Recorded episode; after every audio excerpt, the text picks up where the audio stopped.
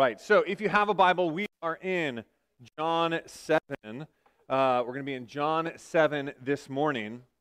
Uh, but to get us going, I want you to think with me when was the last time in your life you were really thirsty?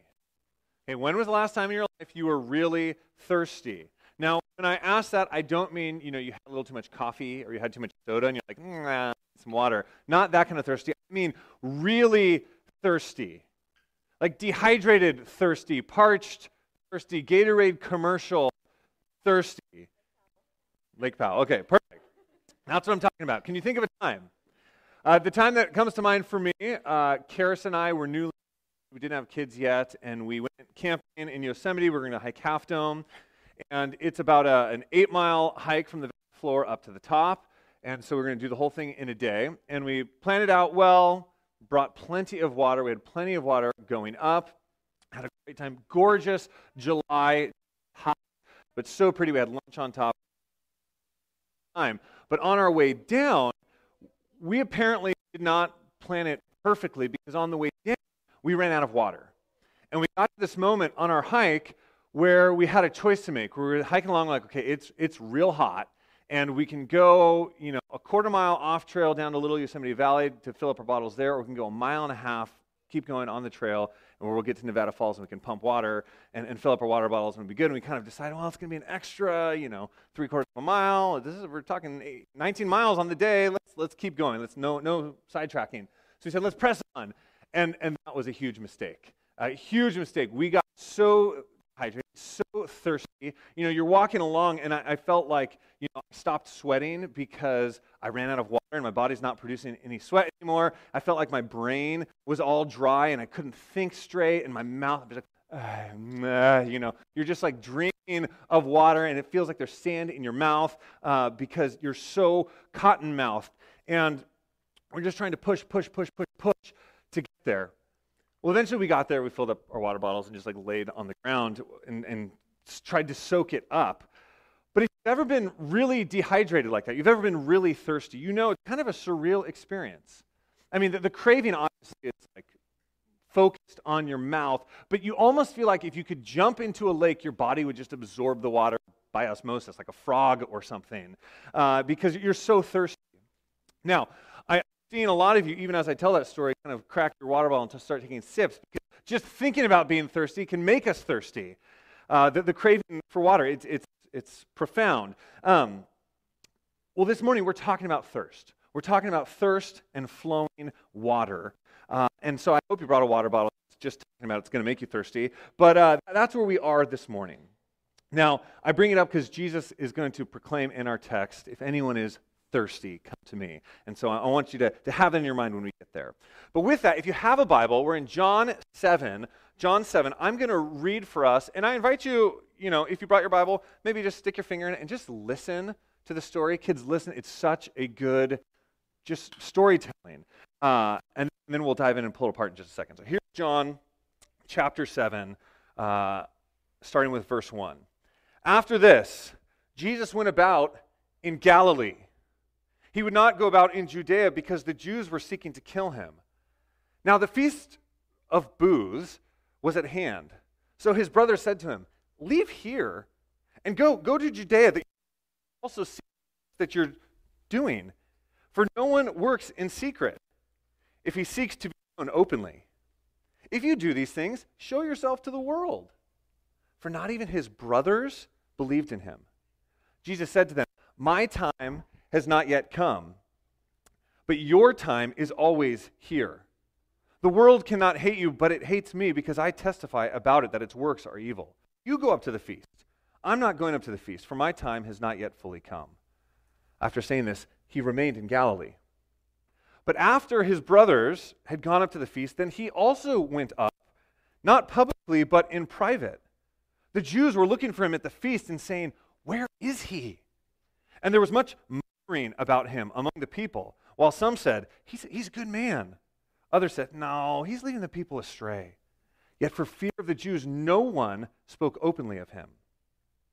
About the middle of the feast, Jesus went up into the temple and began teaching. The Jews therefore marveled, saying, How is it that this man has learning when he's never studied? So Jesus answered them, My teaching is not mine, but his who sent me. If anyone's will is to do God's will, he will know whether the teaching is from God or whether I'm speaking on my own authority. The one who speaks on his own authority seeks his own glory, but the one who seeks the glory of him who sent him is true, and in him there is no falsehood. Has not Moses given you the law? Yet none of you keeps the law. Why do you seek to kill me? The crowd answered, You have a demon. Who's seeking to kill you? Jesus answered them, I did one work, and you all marvel at it. Moses gave you circumcision, not that it was from Moses, but from the fathers, and you circumcise a man on the Sabbath. If on the Sabbath a man receives circumcision so that the law of Moses may not be broken, are you angry with me because on the Sabbath I made a man's whole body well? Do not judge by appearances, but judge with right judgment.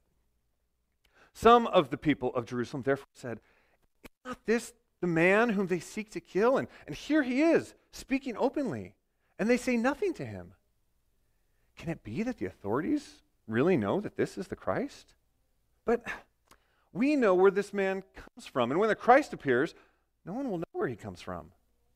So Jesus proclaimed, as he taught in the temple, You know me, and you know where I come from, but I have not come of my own accord. He who sent me is true, and him you do not know.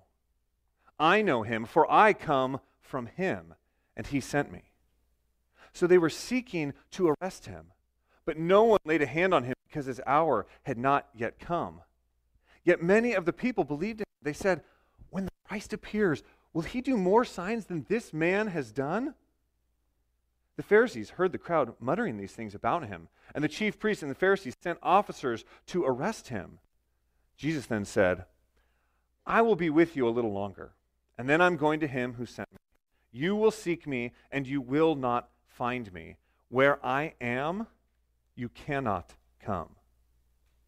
The Jews said to one another, Where does this man intend to go that we will not find him? Does he intend to go to the dispersion among the Greeks? The Greeks? What does he mean by saying, You will seek me and you will not find me? And where I am, you cannot come?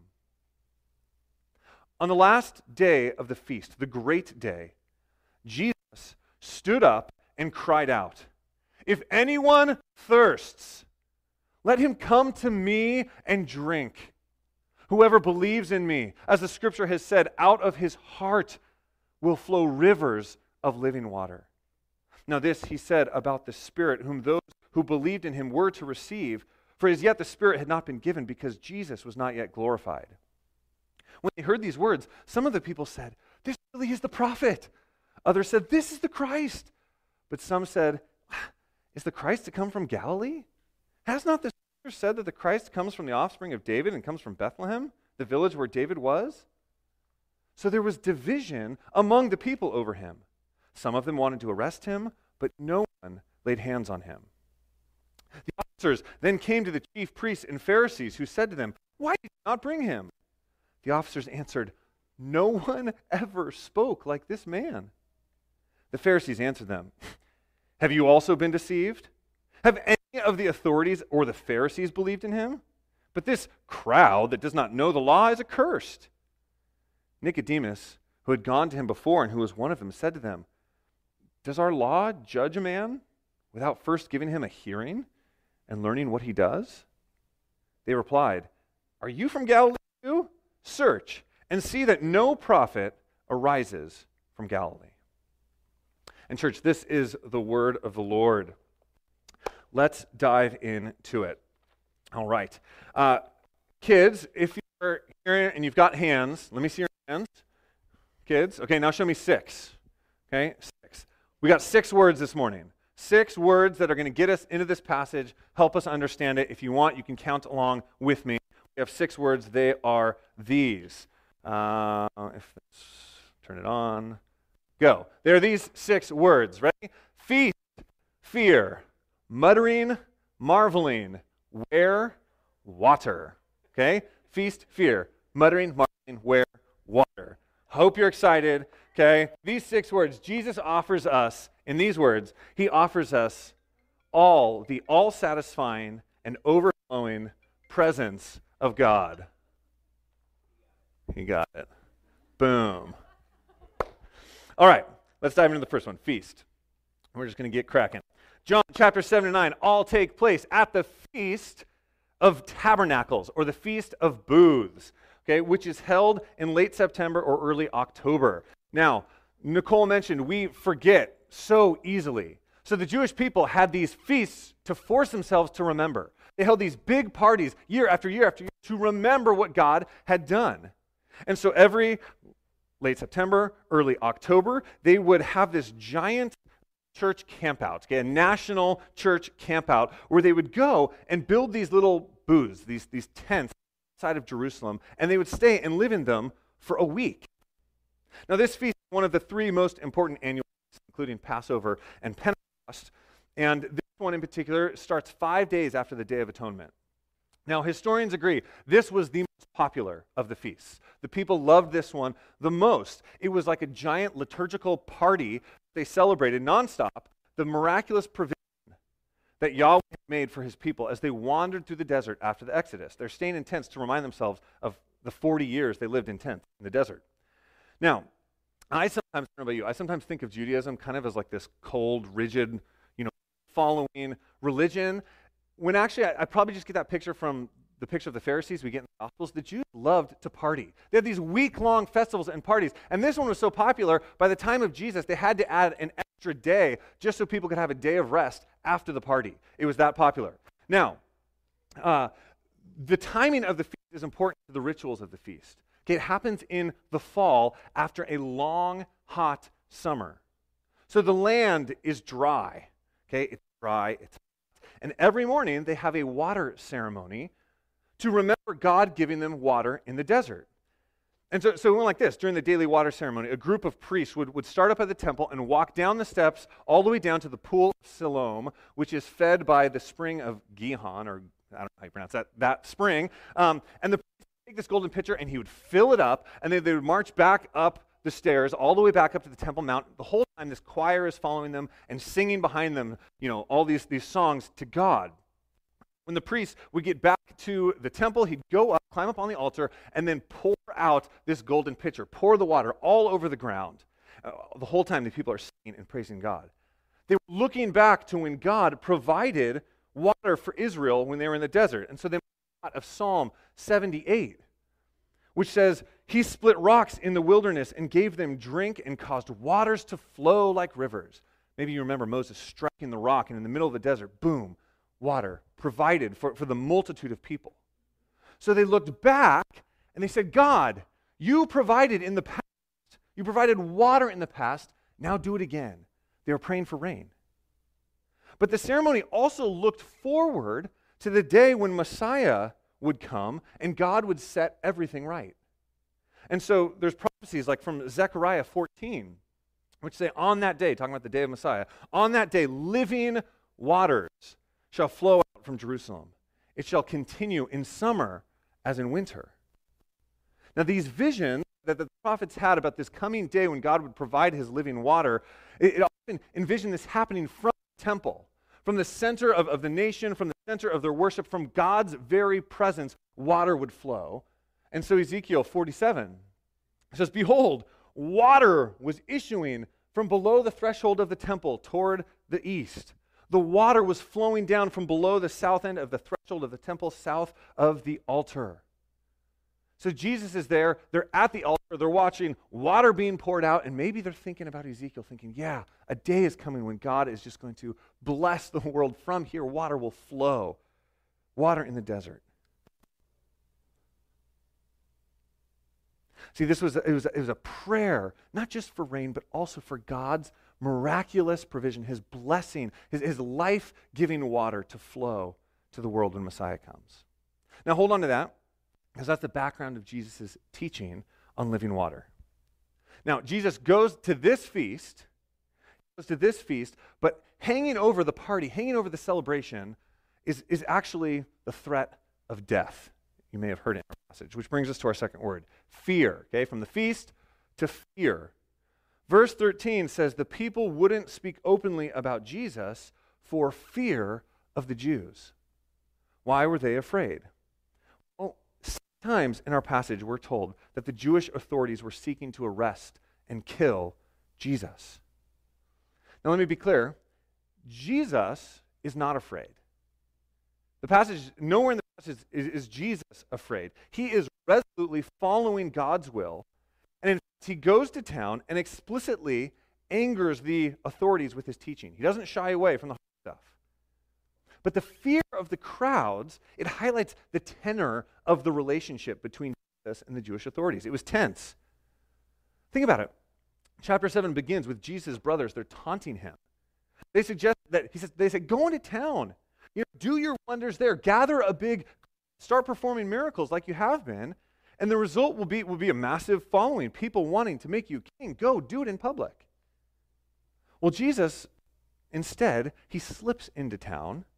And instead of displaying his power, he makes himself known by teaching in a way that was meant to offend the authorities. He's not trying to ride a wave of popularity to a throne. He's going to provoke until he's coronated with a crown of thorns.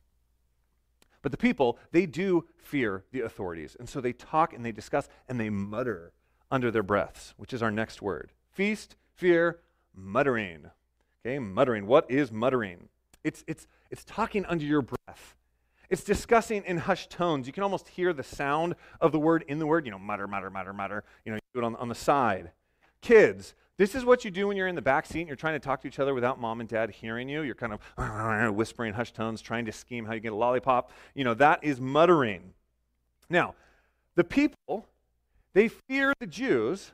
So we're in verse 12 and verse 32 that because that they're, they're muttering. Verse 13 says they won't speak openly.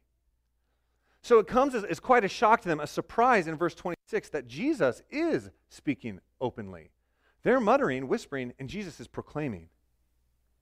Now let's look at specifically what they mutter. Verse 12.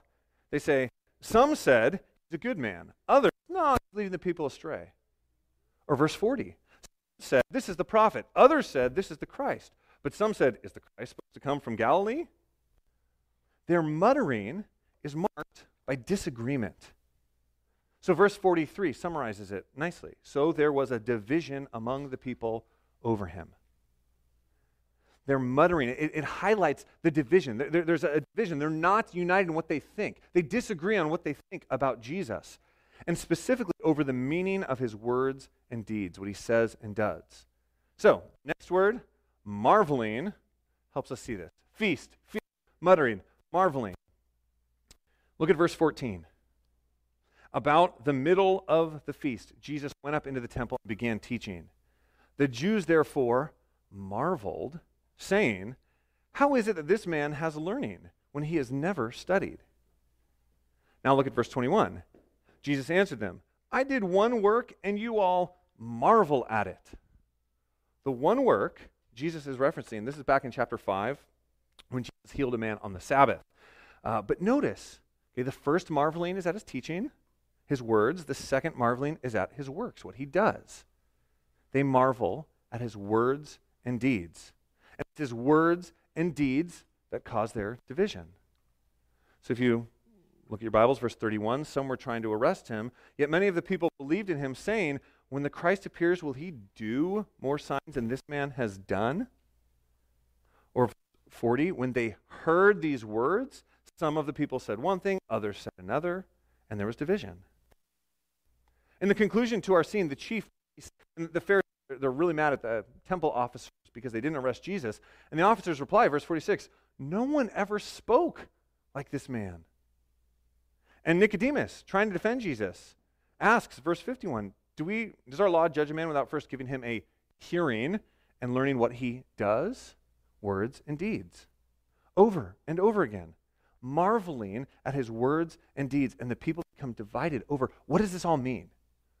What do his actions, what do his words, what do they mean about him? What do they say about Jesus' identity and origin? Which brings us to our fifth word fear, feast, muttering, marveling, where? Almost there, kids. The muttering is all about Jesus' identity and origin. Who is he and where is he from? This word actually comes up all over the passage. I almost structured the whole teaching around this one word, the important one in our passage. Now we can see that there's a variety of expectations when it came to the Messiah. Some expectations that no one would know where he came from. There were some expectations that he must be from Bethlehem as a son of David. Now, Jesus, in this passage, actually fulfills both of those things. Unlike the crowds, as readers know that Jesus was born in Bethlehem, even though he later grew up in Nazareth, which is in Galilee. And if we look at verse 28, Jesus demonstrates that they, in fact, know where he's from. They think they know, but they don't know. Verse 28 Jesus proclaimed as he taught in the temple, You know me, you know where I come from, but I've not come of my own accord. He who sent me is true, and you do not know him. I know him, for I come from him, and he sent me. Jesus says, You know I grew up in Galilee, but that's only part of the story. Before that, where I'm from is heaven, from God's presence, from where I was sent. Now, this is where things in the passage get spicy. Because at this point, Jesus takes their question and turns. The division is not just over where Jesus is from. Jesus says that this division will determine where the people will go.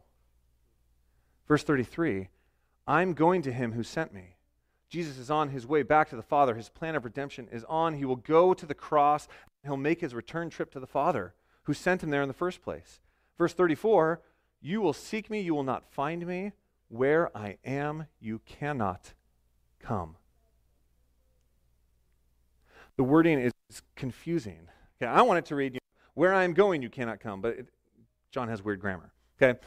But clearly it confuses his listeners too, because they imagine him going abroad. They're like, what, you're going to go to Greece? You're going to go to the dispersion, go hang out with the Jews in, in, in the Greek speaking land? His point is quite startling when we get into it. Where I am, you cannot come. They cannot go with him back to the Father. He's saying this to the Jews. They will be excluded. Now, he's going to use this kind of language later on with his disciples. Look at this, just quickly so you can see it. The weird grammar. For chapter 12 Anyone serves me, he must follow me, and where I am, there will my servant be also. Chapter 14 If I go prepare a place for you, I will come again and will take you to myself, that where I am, you may be also. Chapter 17 Father, I desire that they also, whom you have given me, may be with me where I am to see my glory. Those that believe in Jesus will get to go and be with him in the Father's presence. But the frightening alternative is that those who deny or oppose Jesus will be excluded, out in the cold. Jesus is, is dropping the gauntlet. The division is seen in their muttering, but it has massive implications and consequences. Now, before we get to Jesus' amazing invitation, we need to see one more layer of this question of where. Okay, the question of where. There's three layers. Where is Jesus from? Where is Jesus going? Where are the people going? But most importantly, where is God's presence found? Remember, the Feast of Tabernacles remembered and celebrated the gift of God's provision through the wandering in the wilderness. But the most profound gift during that time was God's very presence. He went was among the camp, pillar of fire and, and, and pillar of cloud, and, and he's in the tabernacle. God moved with the people in his own booth, called it a tabernacle. And when they got to the land, then Solomon built him a temple, a permanent home where he lived. And this is now where they're standing and celebrating. God was with them in the tabernacle, his presence was with them in the temple. But after the exile, the glory God which departs the temple, it never comes back. God's presence never returns to the temple. Here now, the crowds don't realize that God's presence is in their midst in Jesus. See, they had the temple, but they didn't have the presence. But John chapter 1, verse 14, the word became flesh and tabernacled among them. God's presence was there in Jesus. Where was God? Right there in front of them, and they didn't see him. But there's more. God's presence will even closer.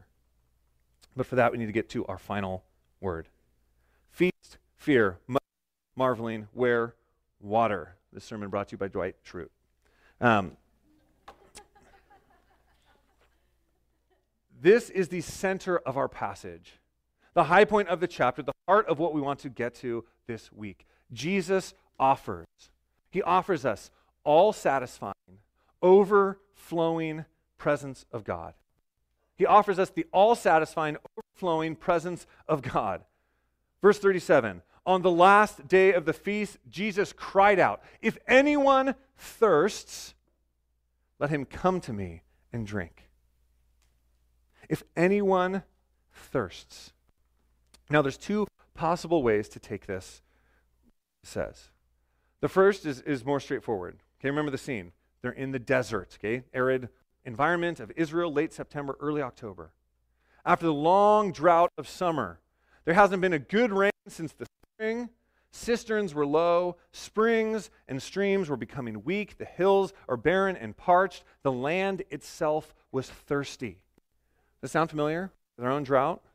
Fire season approaching? Well, on the seventh day of the feast, the last day, that water ceremony that they did every morning, they do it seven times. Seven times. March down in the spring, the pitcher, march back up, pour it out, down, fill it up, come back, pour it out. Seven times. pouring out water all over the altar. Now think about being a bystander watching this. It's hot, it's dry. You got to watch these guys, you know, in their robes and their pitchers, and they're pouring out water, and you're getting more and more thirsty. With every pitcher of water poured out, you're like, mm, I want some of that water. All of us would, make would make any of us thirsty just watching it. I mean, I don't know if you've ever been really thirsty and you've gone to a park and seen like a, a water feature. There's a fountain there, and you're so thirsty, you're looking at the fountain, you're, you're considering, should I just put my face in the fountain and start drinking? And then you remember bird poop and you don't. But, but think about it. The crowds are made thirsty by the ceremony, which is laden with expectation, powerful imagery. Jesus stands up and says, If anyone thirsts, anyone thirsts, everyone is thirsty at that moment. So that's one way to read this. The second way of taking Jesus' words is more ironic. It's possible that, that Jesus is, is, is toying with them a little bit. The people have feasted, they have partied for a week now. Wine and water has flowed. They're full. The ground is stopping wet with the sevenfold pitcher pouring. They've had their fill of water and wine. They have drunk deeply of the good life for the last seven days. And Jesus says, Is anyone thirsty? It's possible that he's asking, after all of that, is anyone still thirsty? Did the party satisfy? Did the celebration give you what it was supposed to? You've had all the good this world can offer. Is anyone still thirsty? Come to me. Now, with either reading, like better, this is an invitation to life. It's profound, given the context. It's provocative, given the context. But Jesus is calling out to his thirsty hearers and inviting them to come and drink deeply of life. Are any of you thirsty? Maybe your life has made you thirsty. There's the raising kids, demands of job, complicated relationships with friends and family. You're feeling a little dry. Maybe you're, you're toiling as you wrestle with particular sins. Or you're striving with efforts at, at self righteousness or human oriented religion, and you're drained. Maybe you've been working so hard to curate that Instagram life, and you are weary from pretending that life is effortless and always picture worthy. Is that you? Are you thirsty? On the flip side, maybe you've been trying to stake your th- to slake your thirst with all kinds of things. Maybe, maybe your life looks more like the festival, and you're drinking and drinking and drinking.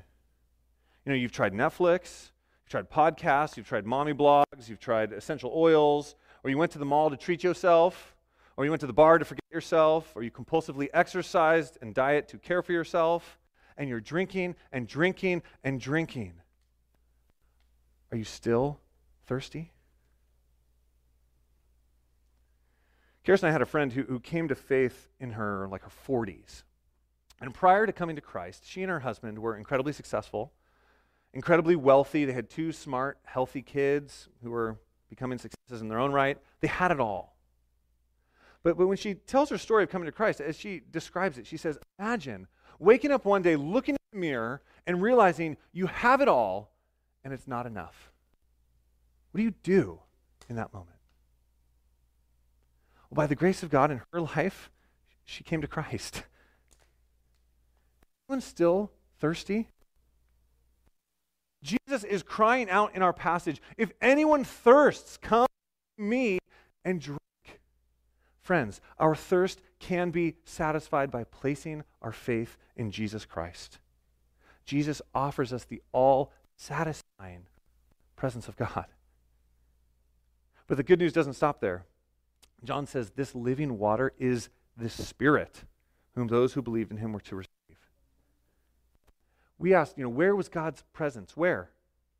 His presence roamed with them in the temple, excuse me, in the tabernacle, lived with them in the temple. It was now with them in the person of Jesus, but it would soon go all the way inside through the Spirit.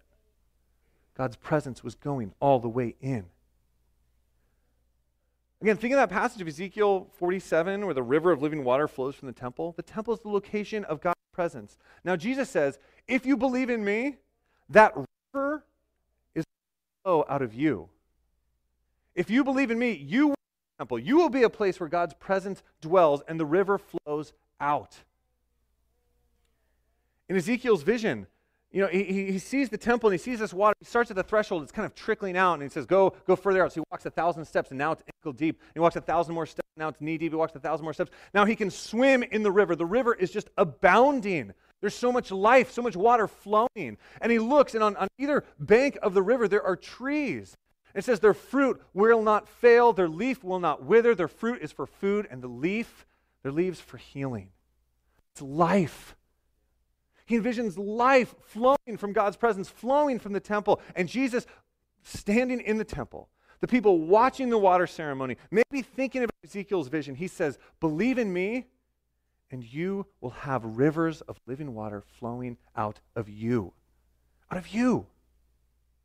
When you drink of Jesus and receive God's presence in you, you will be changed. God's presence will work its way out of you the river will flow out of you. Jesus doesn't just offer to quench our thirst, he says, What I will give you overflows to others. River will flow out. It's the all satisfying, overflowing presence of God. So the New Testament talks about the fruit of the Spirit, results that produces in you, benefiting others. The New Testament talks about gifts of the Spirit, profound ways that the, Spirit works through you to bless others. But in both cases, the Spirit's work in your life will work its way out of you to those around you. So, the last few weeks, as we, as we talked about walking with God and doing justice and loving kindness, these are not things that we strive after in our own strength, nor do we earn anything before God by pursuing them. No, but because God cares about justice and mercy, when He comes to reside in us, we can't help but to show signs of that life flowing out of us. Out of His heart will flow rivers of living water. It's so cool.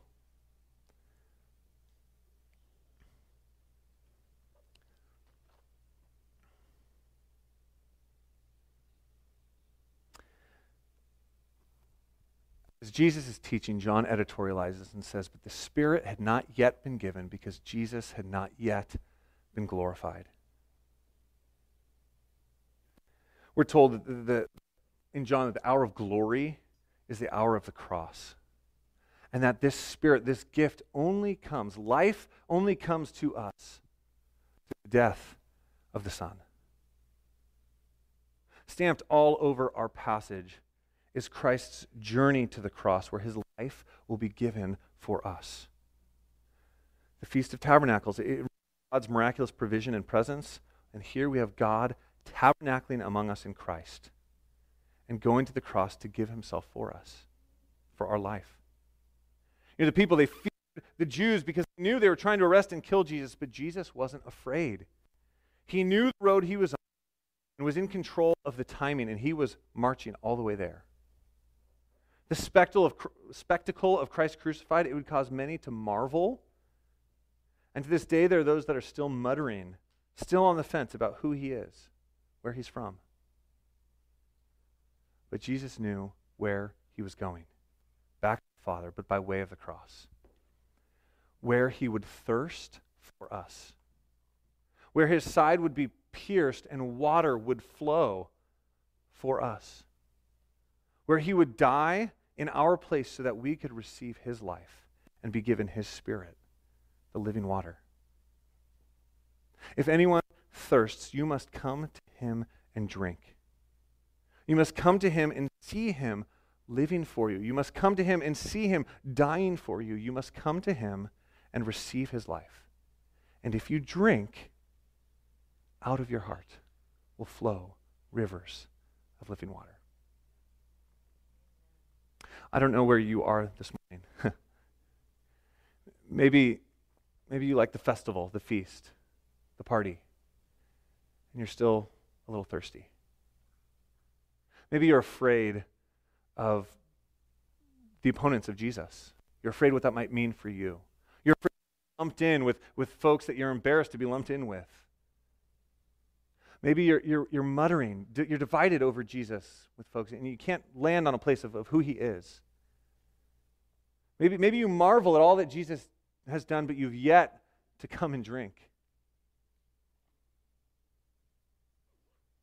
Jesus lays it out for us. He says, Where? Where, where will you end up? With me or not? The way there is by coming to him and drinking the living water. Let me pray.